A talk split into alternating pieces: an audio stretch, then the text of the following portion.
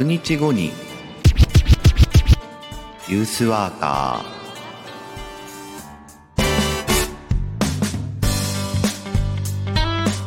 おはようございます。1月16日月曜日朝7時名古屋からお届けしています。ユースワーカー社会教育士の白川陽一白さんです。若者の成長や社会参画福祉働くことなどの日常生活全般に関わりながら居場所づくりや地域づくりなどをしたり若者のコミュニティや意思決定を支え彼らが社会の一員になっていく手助けをする仕事をしたりしています。というわけで、えー、昨日、あのー、来年度からの仕事が決まったよと。4月から、えー、名古屋にいるよとか、えー、若者と関わる仕事なんだけども、えー、副業がちょっと禁止されていて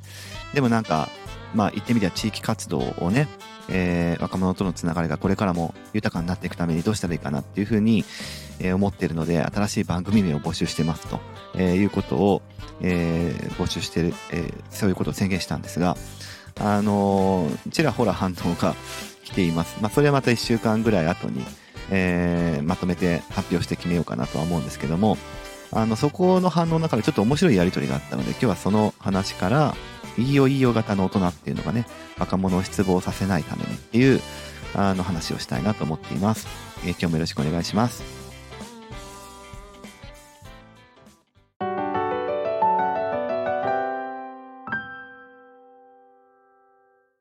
えー、昨日の放送の後ですね、あのー、まあ、ちょくちょく連絡をいただいています。ありがとうございます。あの、ある人からですね、えー、じゃあどうでしょうっていうことで、えー、イケイケユースワーカーってどうでしょうみたいな、あの、いう話も、あいたいただきました。イケイケです。イケイケ。あの、なんか、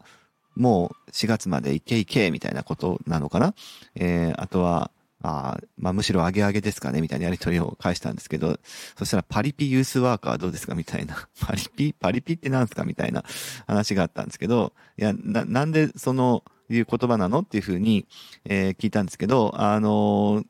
概要欄にリンク貼っておきますけど、えー、CGO.com というなんか団体があるんだということをその後知ってですね、あの、面白いんですよね、ここ。あの、ギャルっていう、その、何でしょ、何ですか？女の子のギャルですね。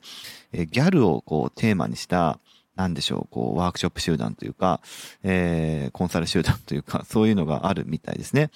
えー、コンセプトは、ギャルマインドが会議を変える。ギャルマインドが発想を変えるということで、もうね、ここまで行くんだったらすごいですよ。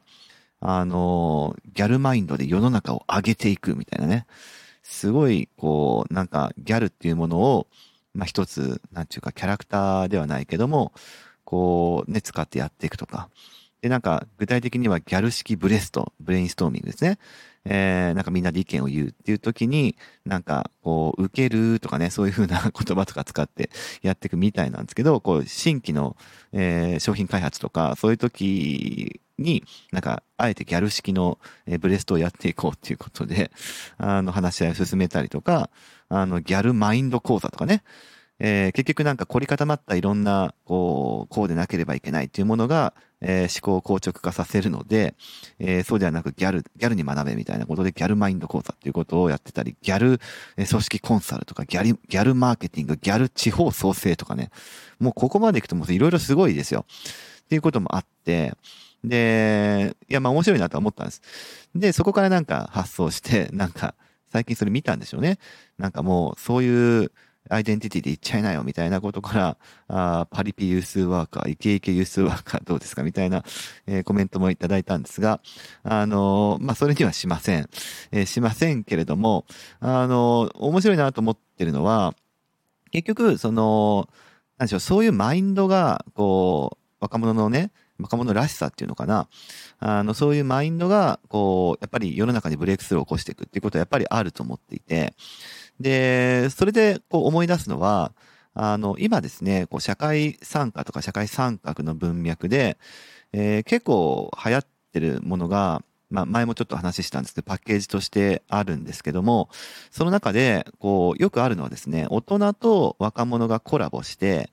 で、まあ、よくあるのは企業とかですね。えー、あとは街づくりのこう、なんか、えー、団体とかですね。っていう大人と若者がこうマッチングして、で、若者のアイディアで、こう、なんか地域の課題に対して提案をしていくっていうか、解決のね、解決の提案をしていくみたいな、こう、あとは商品開発だとか、まあ、それは大学とかね、PBL っていう、えー、プロジェクトベースドラーニングっていうんですが、っていう形式の授業とかでもよく取り入れられていたりとか、まあ、要は大人社会というか、大人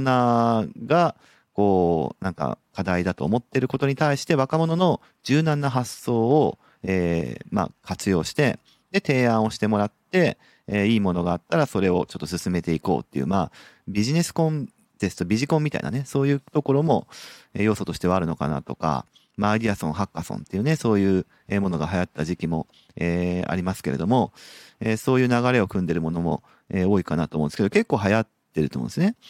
で、その、結構それは、あの、まあ、一定の、なんでしょうね、こう、成果があるので、えー、まあ流行り続けてるというか、そういうものも、まあ認めるんですけど、個人的にはですね、ちょっとこう、そこに思想がないと危険だなというふうに思っていて、結構ね、その、見るんですよね。それこそタイトルにも書いてある通り、いいよいいよ型の大人っていうのが、うーん、結構いるかなというふうなところはすごい気になってて、戒めのために言うんですけど、やっぱそういう大人にはなりたくないなというか、ならないでおこうっていうふうに思ってるんですよ。いいよいいよ型の大人って何かっていうと、こう、なんでしょう、若者だからという理由で、えー、彼らがなんか出してくるアイディアとか言ってくる言葉とかを全て是とすると。えー、全てそれは OK、いいねっていうふうに言うっていう、まあ、反応するっていうことですね。っていう、まあ、大人のことを、ここではいいよいいよ型の大人というふうに、えー、言ってる、見るんですけども、まあ、一種の思考停止ですよね。えー、思考停止だし、あの、若者だから聞いてるってことつまり、若者じゃなかったら同じ、同じ言葉を発したとしても、それはノーっていうとかっていう可能性があるから、これはまあ、言ってみれば区別差別みたいな話にもつながるから、えー、まあ、すごい重い言葉で言えば人権を、えー、無視してるというか、あの、固有性を認めてないっていうかね、あなたというところを認めるんじゃなくて、若者という、えものでその人を見てるって話だから、それ自分の中の若者像の中を見て、その目の前の人と話してるってことだから、目の前の人とちゃんと出会ってないっていうところがありますね。で、いいよいいよ型ですると何がえー、そういう大人は助かるかというと、まあ、要は自分の代わりに考えてくれるっていう人がいて、で、なんかいいことをしてる気になって、で、まあ、そのアイディアを採用するかしないかっていう権限は大人側にあるので、まあ、それを、こう、なんちゅうか、えー、採用してもしなくてもいいっていう、そういう、なんちゅうか、こう、余裕があるわけですね。だからなんか、えー、いいよいいよっていうふうになっちゃうみたいなところもあるかなと思うんですけど、うーん、まあいろいろ問題はありますよね。なんか、まあ、ぶっちゃけた話別に、えー、すごくプロフェッショナルな大人の人たちが、えー、集まって、うーんって、えー、考えてもブレイクスルーが見えないような課題っていうものは、あの、誰が考えたって、そんなにすぐブレイクスルーが、えー、生まれるわけじゃないですよね。だから若者だからブレイクスルーが生みやすいとかっていうふうに思ってたら超危険で、それは。あの、そんなすぐ出るんだったらね、あの、ブレイクスルーのアイディアが。あの、誰も苦労してないし、えむしろ若者っていうのを巻き込まなくてもできちゃうとかって思う人もいても良さそうなのに、えー、なんか、若者だからとか、柔軟な発想だからとか、えー、それ思い込みですよね、完全に。若者だからじゃないですよね、それってね。っていうところもあるので、なんかそういう思考停止になっている、えー、結構にこやかな大人、いいよいいよ型の大人っていうのには、ちょっとならないでおこうかなというふうに思っていて、さっきの、あの、ギャルのね、団体 CGO.com っていうところは、まあ、言ってみりゃ、その一つの、こう、カウンターカルチャーというか、えー、そういういいよいいよ型の大人っていうものに対するカウンターカルチャーとしても捉えることもできるし、もちろん、あの、若者の固有性っていうかね、まあ、キャラクターを少し被ってる毛はあるけども、そのキャラクターを活かして、えー、若者側からちょっと、こう、矢印を大人にかなり強く向けていくっていうか、そういう、こう、なんか、元々の対等性っていうものを思い出させてくれるために若者側から強い矢印を発するっていうかね、えー、そういうような活動とも捉えられるかなというふうに思っています。はい。あの、大人のね、あり方っていうものは、こう結構ね、若者に作用しますから、えー、いいよいいよ型の大人っていう風なものを、こう、若者が見るとですね、結局この人は私を見てくれてないんだなっていうふうに、どんどん学んでしまうってことにもなりますので、その結果若者がね、失望すると。ああ、まあそれは、この人は私を見てくれないんだなっていう認知から始まって、ああ、大人は私たちのことを見てくれないんだなっていうふうな諦めにつながるっていうかね、